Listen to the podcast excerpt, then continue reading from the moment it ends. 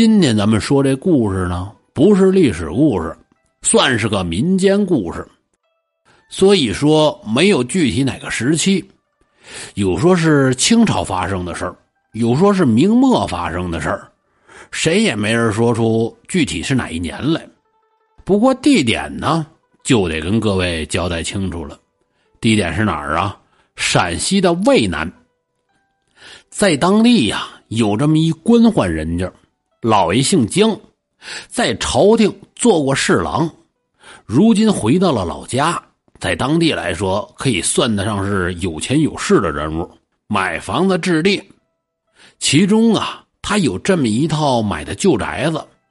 当时买的时候也是图便宜了，卖房子的就忽悠他：“我跟您说啊，您买我们这宅子，那可算是得了一大便宜。”要不着我们全家老小都上外地去，这房子我们也舍不得卖。姜老爷琢磨琢磨，嗯，看这房子呀是不赖，得给人银子吧。人家原来那房主拿了银子，当天就带着一家老小、丫鬟仆人上外地走了。姜侍郎这买的新宅子，这得收拾啊，一时半会儿呢也住不进去，喊过来家里的一个仆人，这仆人叫什么？不值当起名字，因为他一会儿就得死，起名字不够费事的。哎，我说你过来，哟，老爷有什么吩咐啊？这么的，你待会儿回去把你行李收拾收拾啊，你先搬过来看宅子，吃喝到时候我让管家安排人给你送。哟，多谢老爷赏差事儿，看宅子这是好事儿，待着管吃管住给开银子，这是好差事儿。第二天一大早，管家跑过来：“老爷，老爷，怎么了？慌里慌张的？嗨，出事儿了啊！什么事儿啊？慢点说。嘿呦，老爷，昨天安排看宅子那人死宅子里边了啊？怎么死的？不知道啊。今天早上我打发丫鬟给他送饭去，敲了半天大门也没动静，趴门缝这一看，人死当院了。”哎呀，走过去瞧瞧去。这又跟衙门里边报了官。姜侍郎跟当地知府衙门里边的老爷也认识，这赶紧派仵作派衙役过去吧。等仵作验完了尸首，两位大人就问仵作：“这是怎么死的呀？”仵作这儿一抱拳，回两位老爷的话：“他呀是惊吓而死。其实要早说这院子。”我不来就知道是吓死的。两位老爷一听，啊，这是怎么回事啊？嗨，您二位呀不知道，早些年侍郎老爷还在朝廷呢。大人您呢，就说知府，您还没到这儿上任呢。这宅子里呀死了好几回人，都是我验的尸，都是吓死的。怎么吓死的，谁都查不出来。后来都说这院子闹鬼。人家主人家呢就不跟这儿住了，一直慌着。没想到侍郎大人您把他给买过来了。姜侍郎这才明白，哦，感情啊还是这宅子闹鬼。我说怎么这么便宜呢？这实在没法了，宅子先空着吧，等将来想了法咱们再说。在姜侍郎住的老宅子这儿啊，有个读书人，名叫陶望三，这人书读的好。吟诗作对是出口成章，也算是当地有名的才子了。您看这人这么有文化吧？这人性格特别奇怪，爱跟别人逗着玩逗着玩他可不分人上到八十岁的老头下到三五岁的孩子，逮谁跟谁斗。跟他一起读书的这些读书人呢，也都爱跟他斗。有几回跟他喝酒，喝多了之后啊，就把他领妓院去了。这玩意儿够坏的吧？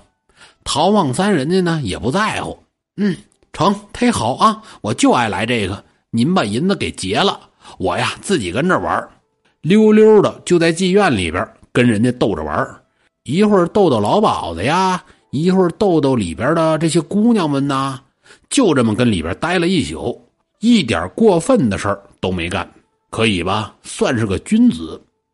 陶望三呐，算是这位姜侍郎的门客。经常看古代故事的都知道，过去那有钱有势的人家都喜欢养门客。没事了陪人家东家学习玩有事了呢帮着出谋划策。陶望三在江家的时候啊，江家的这些下人们还都挺崇拜的，人家有文化，诗词对联什么都行，而且是风趣幽默，那也算是偶像级的了。有一天晚上，江家的一个小丫鬟呢，就跑陶望三这屋来了，说什么都不走，就想跟陶望三搞好关系。这时候就更看出陶望三的人品了。平时玩归玩，闹归闹，这事儿不成，严词拒绝。可是陶望三呢，也没有直接就跟姜侍郎说去。这事儿他要说了，丫鬟怎么活呀？他还顾及丫鬟的名节。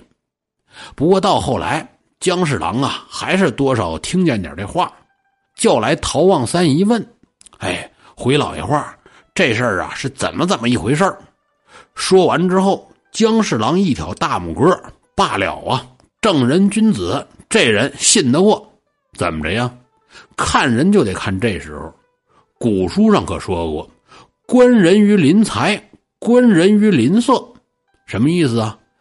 别看平时这人怎么怎么说啊，我多够意思，我多正直。事儿上看，哥几个合伙干买卖啊，还没等买卖挣钱呢，因为怎么分打得跟热窑似的，这人呐就不行。林色也是，美色当前，禁得住诱惑，而且呢还能顾及人家姑娘的名声。所以说，陶望三这人够意思，正人君子。通过这事儿，姜侍郎对陶望三是高看一眼，这人呐值得交。所以陶望三跟姜侍郎的关系特别的好。陶望三这儿这不知道姜侍郎买了一闹鬼的宅子发愁了吗？一琢磨。嗨，鬼神一说，本来就是无稽之谈。我呀，我跟侍郎老爷我说说，我上那儿帮着看宅子去，我看看到底是怎么回事这找姜侍郎把自己的想法一说，姜侍郎脑袋摇的跟拨浪鼓似的。哎，那是凶宅，到时候出了什么事啊，后悔都晚了。不成啊，不成。陶望三一拍胸脯：“嗨，老爷，您就放心，出不了事儿啊！我压根儿就不相信鬼神这事儿。你让我住进去，真要有鬼，我给你抓俩玩玩。”侍郎这一听也是，都说有鬼，谁见过呀？是吧？于是点了点头：“嗯，这么的吧，去住进去成。你再带俩仆人过去，帮你做个伴儿。嗨，不用带啊！真要有鬼呀！”我还得把他们吓跑了，您放心吧，出不了事儿。那得嘞啊，加小心吧。姜侍郎答应这事儿的当天，陶望三开始操持着搬家，把平时看的书、使着用的行李都拉过来，这就开始一间一间的打扫宅子。咱们说，这也真是挺多年没人住了。院里的草清香，屋里除了蜘蛛网就是灰，也都得擦擦。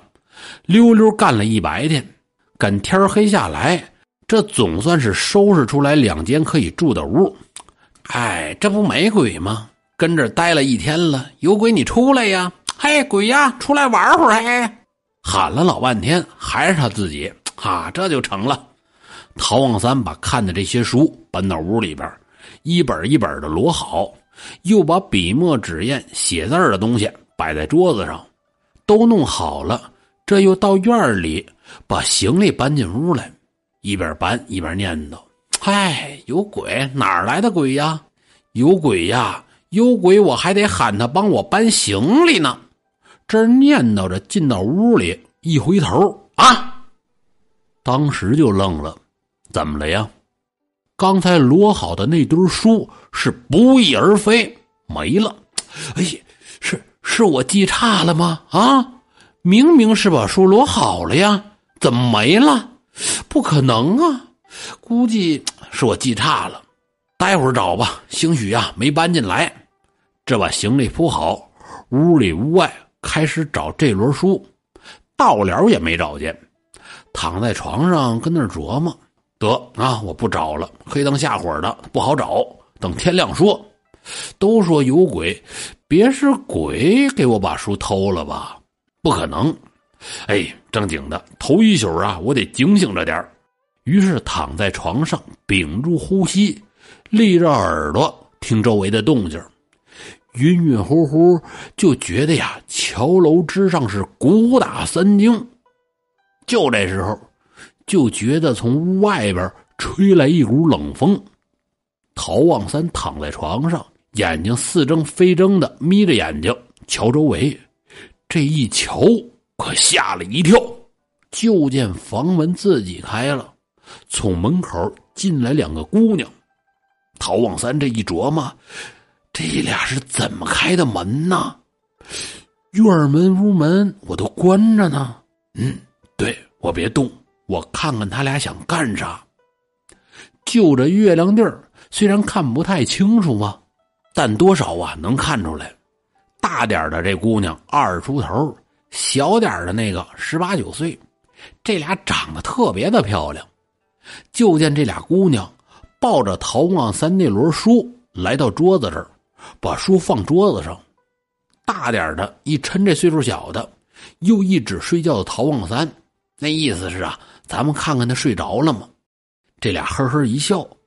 看陶望三躺在床上一动也不动，这俩放心了。岁数大点的这个悄悄的把自己的脚抬起来，轻轻的踹陶望三的肚子。一看陶望三睡着不动，把那岁数小的乐的呀，捂着嘴呵呵乐，生怕笑出声来。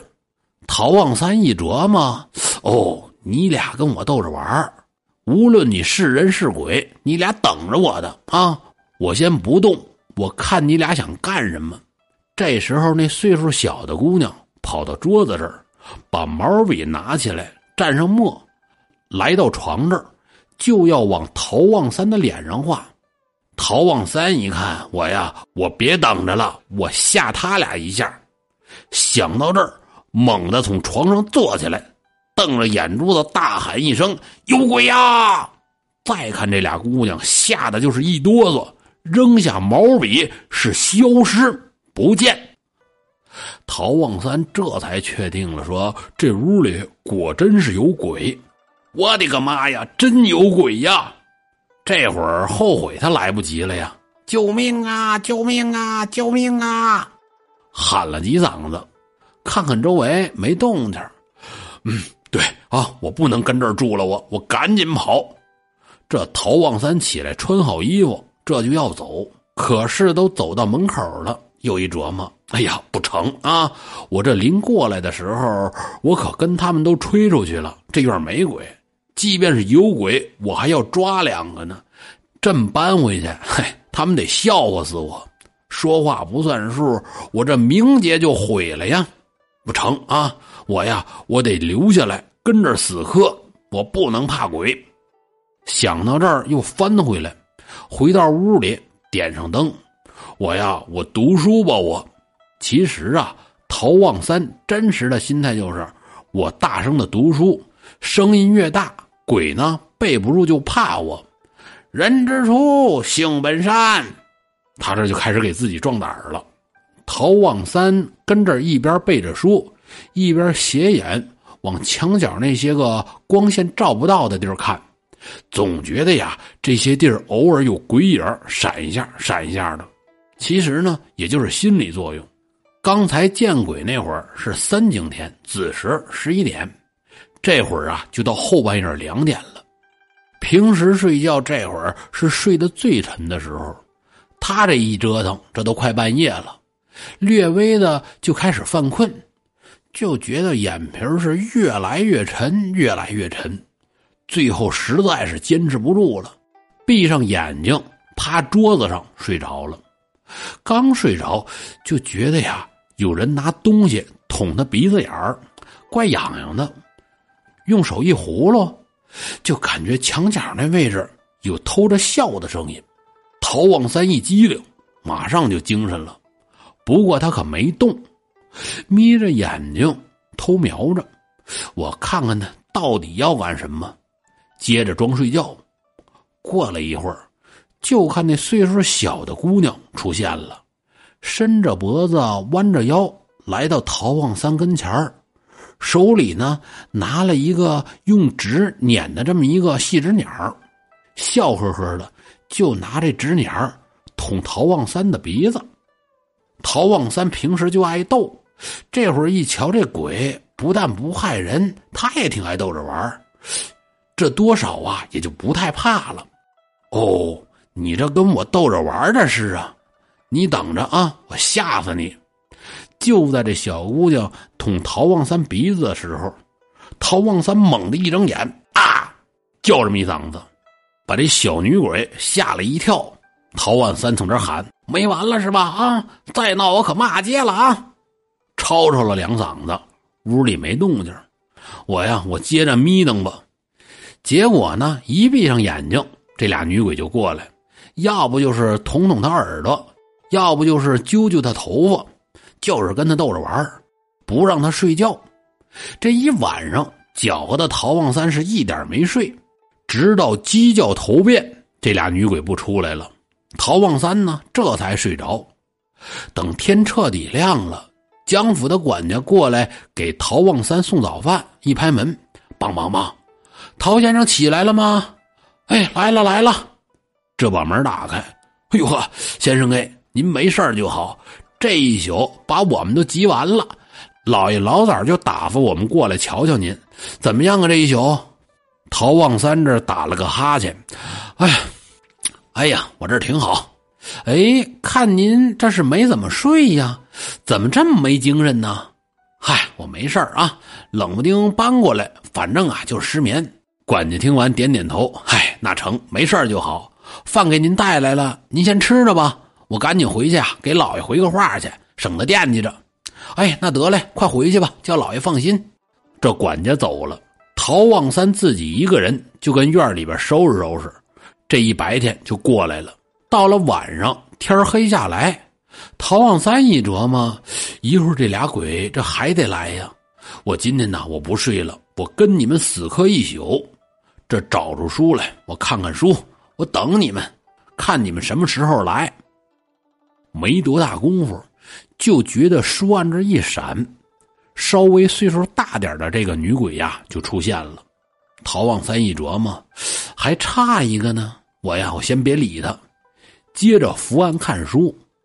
大点的这女鬼看陶望三看书不理自己，这女鬼也有法把陶望三的书给合上。哎，你这不捣乱吗？陶望三站起来，这就要过去抓他去。刚一起来迈步，就感觉眼前一黑，怎么着呀？那岁数小的女鬼在后边啊，把他眼睛给蒙上了。那你想啊，一看不见脚下，那还有好吗？扑腾一声，陶望三摔在地上，把这俩女鬼给乐的呀。陶望三一看，可以呀，我这辈子让你俩把我给戏弄了。嗯，我呀，我不能这么跟他俩斗，他俩是鬼。来无影去无踪，里外还是我吃亏。稳了稳心神，就说：“我说，我告诉你俩啊，我不跟你俩闹着玩了。这么大姑娘了，你俩干点正经事儿去。”他这一数落，弄得这俩女鬼呢还挺上火。于是陶望三又说了：“我说你俩叫什么呀？”俩女鬼相互看看，你不怕我俩吗？陶望三一看女鬼搭话了，这就好办了。嗨，我跟你俩说啊，咱们一没怨，二没仇。你俩要是想把我弄死啊，也等不到现在。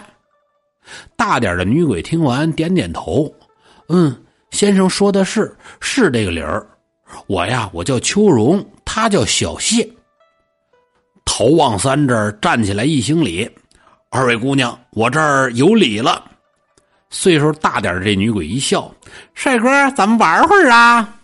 把陶望三气的呀，这也忒没正经事儿了。这俩呀，说了一句：“有病。”旁边那岁数小的女鬼小谢就说了：“哦，有病啊，那不能玩了。祝你早日康复，等你病好了，咱们再一块玩吧。”就没见过这么贫的女鬼。反正啊，玩归玩，闹归闹。自此之后，陶望三自己。跟空宅子这读书，这俩女鬼呢也没事帮着做做饭、收拾收拾屋子，关系还就处的挺好。陶望三本身呐就是读书人，功名为重。这年赶上乡试，这得考举人去，这就跟秋荣和小谢道别，说我出去参加乡试去，我走的这些日子，你俩呢跟家好好待着，秋荣和小谢他俩听了这话，眉头就是一皱。哎，这怎么了，先生啊？这次考试你能不去吗？哎，这话怎么说的呀？为什么不去呢？这么跟您说吧，实不相瞒，具体什么事儿我们算不出来，但这次考试你会有一劫。啊！我要有一劫，这这不去不成啊！我们几个秀才约好一起走的，这俩女鬼就出主意：先生啊，你也别发愁，这么的，你找个由头，就说自己身体生病了，去不了，不就成了吗？陶望三一摇头：“嗨，不成不成啊！这理由啊不成，我还是得去。这么的啊，我呀多加小心，你俩放心吧。”最后啊，还是去了。咱们书说简短，等陶望三答完了卷子，考场一出来，几个差官就把他拦下了。你就是陶望三呐？哎呦，正是。几位有什么事儿吗？什么事儿？哼，你摊了官司了，给我锁上。上来几个衙役，掏出铁链子，不由分说就把陶望三给锁上了，推推搡搡押入了大牢。怎么回事啊？原来呀，陶望三这人平时比较高傲，喜欢写点文章讽刺家里边这些当官的、有钱有势的这些人。这回他考试去，早有人把他给盯上了，贿赂了陕西学政，诬告陶望三身为读书人，行为不检。各位啊，这罪名对于读书人来说，那可比命都重要。首先说，你这辈子功名肯定是完了。还得掐尖入狱摊官司，陶望三被压在大牢之中，身上带的银两是所剩无几。过去那牢房里边，别看说出不去，那可是花钱的地儿。首先说，要是没钱，牢头这关你都过不了。一进来，人家就说了：“我说有钱吗？没有，没钱好说啊。这里呀，就不是花钱的地儿。”大堂不种高粱，二堂不种黑豆啊！跑坏了一双鞋，都得我们自己掏银子买。没钱消停，我们呢也少跑点道。牢头要是这么着，犯人跟里边的罪呀，就算是受上了。陶望三在监狱里边是度日如年，哎，也不知道我这官司什么时候结，说不定啊，没几天我就死里边了。就在陶望三一筹莫展的时候，眼前出现了一个人。仔细一看，正是女鬼秋荣。哎呀，秋荣，是你吗？你怎么到这儿了？秋荣就说：“先生啊，临行之前，我们就料定你有此劫难，特意来帮您。这么的，先生，你在这儿等三天，我去给你伸冤。”说完，秋荣是消失不见。等到第三天晚上，陶望三也没等到话，这怎么了啊？说好的三天，怎么还没消息呢？别是出了什么岔头吧？他这越想越是坐不住。就在这时候，灵光一现，小谢出现了。哎，小谢，你怎么来了？秋荣呢？小谢长叹一声：“嗨，那天秋荣为你伸冤。”晚上给巡抚大人托梦，回来的路上路过城隍庙，被城隍庙里的判官给抓走了，非要让秋荣啊给他当小妾，秋荣死活不同意，现在被关进了城隍庙的阴司间。反正听老人说呀，过去那城隍庙大殿的后边，都有这么一间暗室，里边呢有各种小鬼的塑像。什么吊死鬼啊、刀伤鬼呀、淹死鬼呀，这些个，这秋荣啊就关在这儿了。小谢又告诉陶望三，说秋荣已经为你在巡抚那儿申了冤，你就踏实等着。到了明天，巡抚大人定会升堂问你的案子。陶望三听完点点头，哦，原来如此。那那秋荣怎么办呢？嗨，先生啊，你就等着明天升堂。我现在就去城隍老爷那儿告他的判官。小谢说完就消失不见了。这时候咱们就得倒回来说说秋荣跟巡抚申冤了，说那天晚上秋荣走了之后，去了陕西巡抚那儿。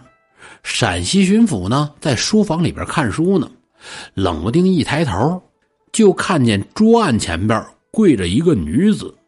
巡抚就是一愣：“哎，你是何人？”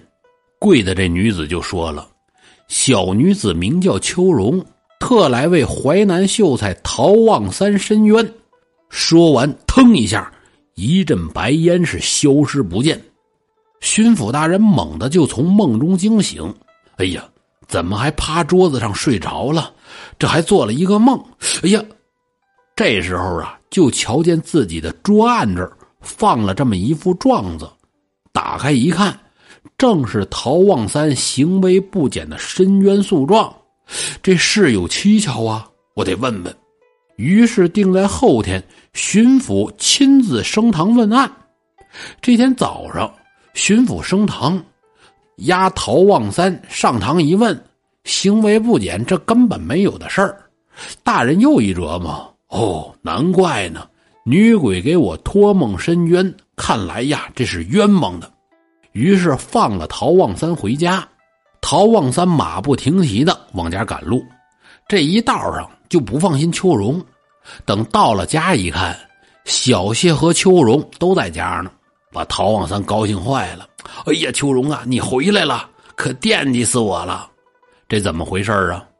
原来小谢从监狱这出来，直接就去了城隍庙告状，跟城隍老爷递了判官的状子。城隍老爷看完是勃然大怒，把判官打了一顿，放了秋荣跟小谢一起回家。这就是整件事情的经过。陶望三与秋荣和小谢一人二鬼经历了磨难，又聚在了一起，这把陶望三高兴坏了。陶望三有心跟两个女鬼一起结婚，可是这俩女鬼就说：“说先生啊，人鬼殊途，我俩阴气重。”将来恐怕害了你的性命，人家说的呀也有道理，与俩女鬼成亲这事儿也就只能搁下了。说有这么一天，陶望三在街上碰见了一个道士，这老道士头挽牛心发纂，身穿道袍，是脚踏云履。哎，这位施主，请留步。哎呦，道长，我这有礼了，您拦下我有什么事儿吗？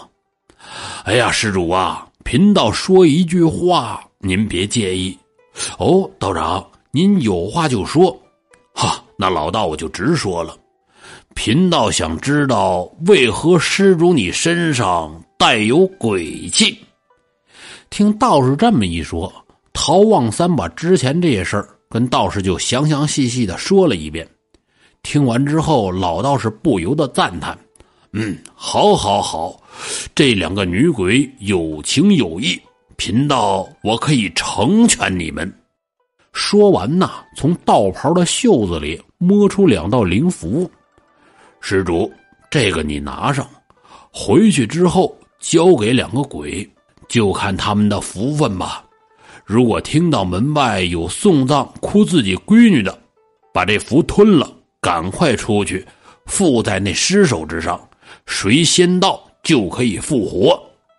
陶望三拜谢了道士，回到家里边，把符交给了秋荣和小谢，千叮咛万嘱咐：等到外边有送葬哭闺女的，你俩就吞了符，赶紧出去。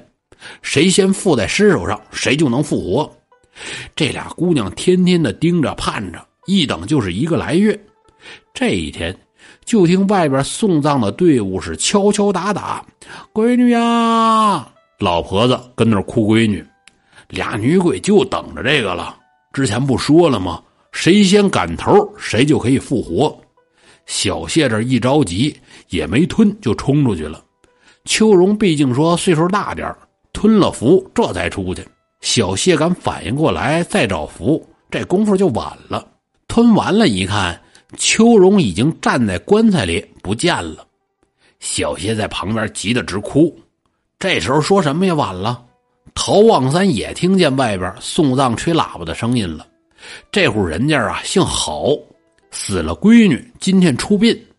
等陶望三出去看的时候，秋荣已经钻进了棺材里。送葬的队伍呢也乱了套了。怎么着呀？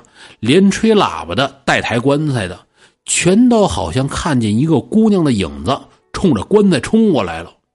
大伙还没反应过来，这影子就钻进了棺材里。大伙都挺纳闷哎，这不怪了吗？我说你们瞧见了吗？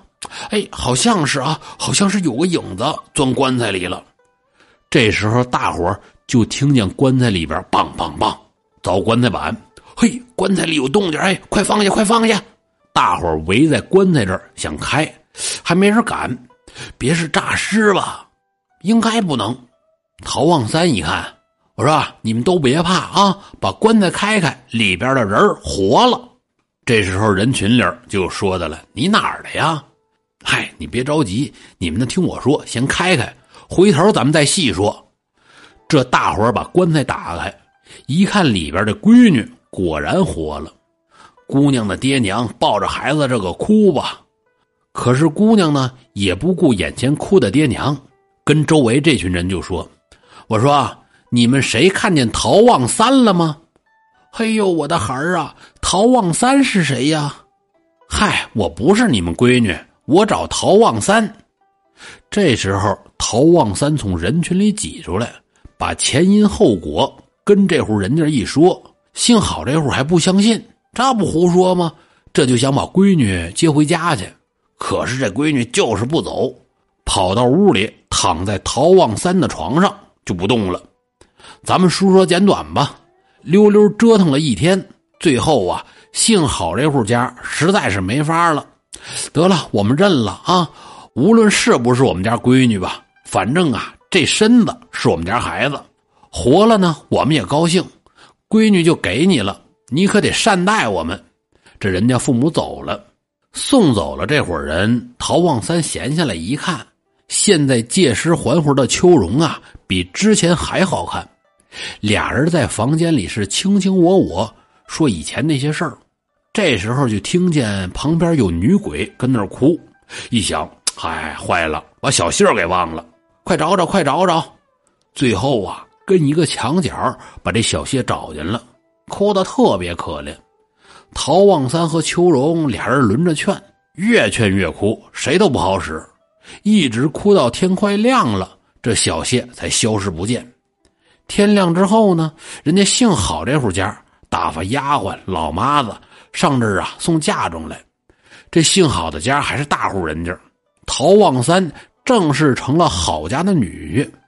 当天晚上，两口子入洞房，刚躺下就听见小谢跟旁边哭，这也甭睡觉了，接着劝吧，一连哭了六七天。只要两口子一躺床上，他就开始哭，这怎么办呢？秋荣琢磨琢磨，要不成啊，你再找找那道士试试去。这老道肯定是神仙，咱们呢好好求求人家，也许能帮上忙。陶望三一听，还真是个办法，于是四处打听，这就找到了老道，把这事儿一说：“道长啊，我过来呀，一是感谢您，二呢，我求求您，我家还有一位，您无论如何也得帮帮这忙。”老道刚开始不答应，弄不了，弄不了。陶望三也不走，跟地上跪着求。最后啊，老道也实在是没法了，哎，也罢，我就帮你一回。你要跟他有这缘分，这事儿就能成。于是跟陶望三回到家里，让秋荣收拾出一间房子。老道跟里边是闭关打坐，一晃十来天，老道是不吃不喝，闭着眼睛跟睡着了一样。说这一天早上，突然从外边进来一个小姑娘，十七八岁。明眸皓齿，长得是水水灵灵的。哎呀，可累死我了！跑了这些日子呀，总算找了一个好身体。我先歇会儿啊，等晚上那小谢来了，我就把这肉身交给他。怎么着呀？老道这些日子呀，魂魄出窍，找肉身去了。结果找了这么一个刚死的姑娘，这附在尸体上边回来了。等到天黑的时候，小谢来了。刚一进屋，那小姑娘突然站起来，一下抱住小谢，小谢这鬼魂和尸首就合为了一体，紧接着倒在地上。哎呦，快扶起来，扶起来！这正忙着呢，老道从屋里出来，哎呀，恭喜陶施主，这也是你们的缘分，贫道告辞了。这陶望三赶紧是磕头拜谢，送走老道之后，再回屋里一看，借尸还魂的小谢也醒了。这三人算是过上了没羞没臊的幸福日子。后来，陶望三进京赶考，考中了进士。有个名叫蔡子京的同科进士，上陶望三家啊串门来，结果看见小谢就是一愣。后来，蔡子京偷偷的就跟陶望三说：“陶兄啊，我有件事儿，说出来挺吓人，你想听吗？”陶望三一笑：“嗨，吓什么人呢？天底下已经就没有让我害怕的事了。我呀是没跟你细说。哦哦，那就好。陶兄啊，我跟你细说啊。三年前我的小妹死了，跟家里边停尸的时候，这尸首是不翼而飞，到现在呀也没找见。刚才看见尊夫人，怎么和我这妹妹长得那么像啊？”陶望三听完就是一笑：“嗨，卓妻长相丑陋，估计呀是你没看清。这么的，我去叫她出来，让你仔细看看。”这陶望三回到卧房，让小谢穿上原先去世时穿的衣服，出来见蔡子京。哎，真是我妹妹，这这是怎么回事啊？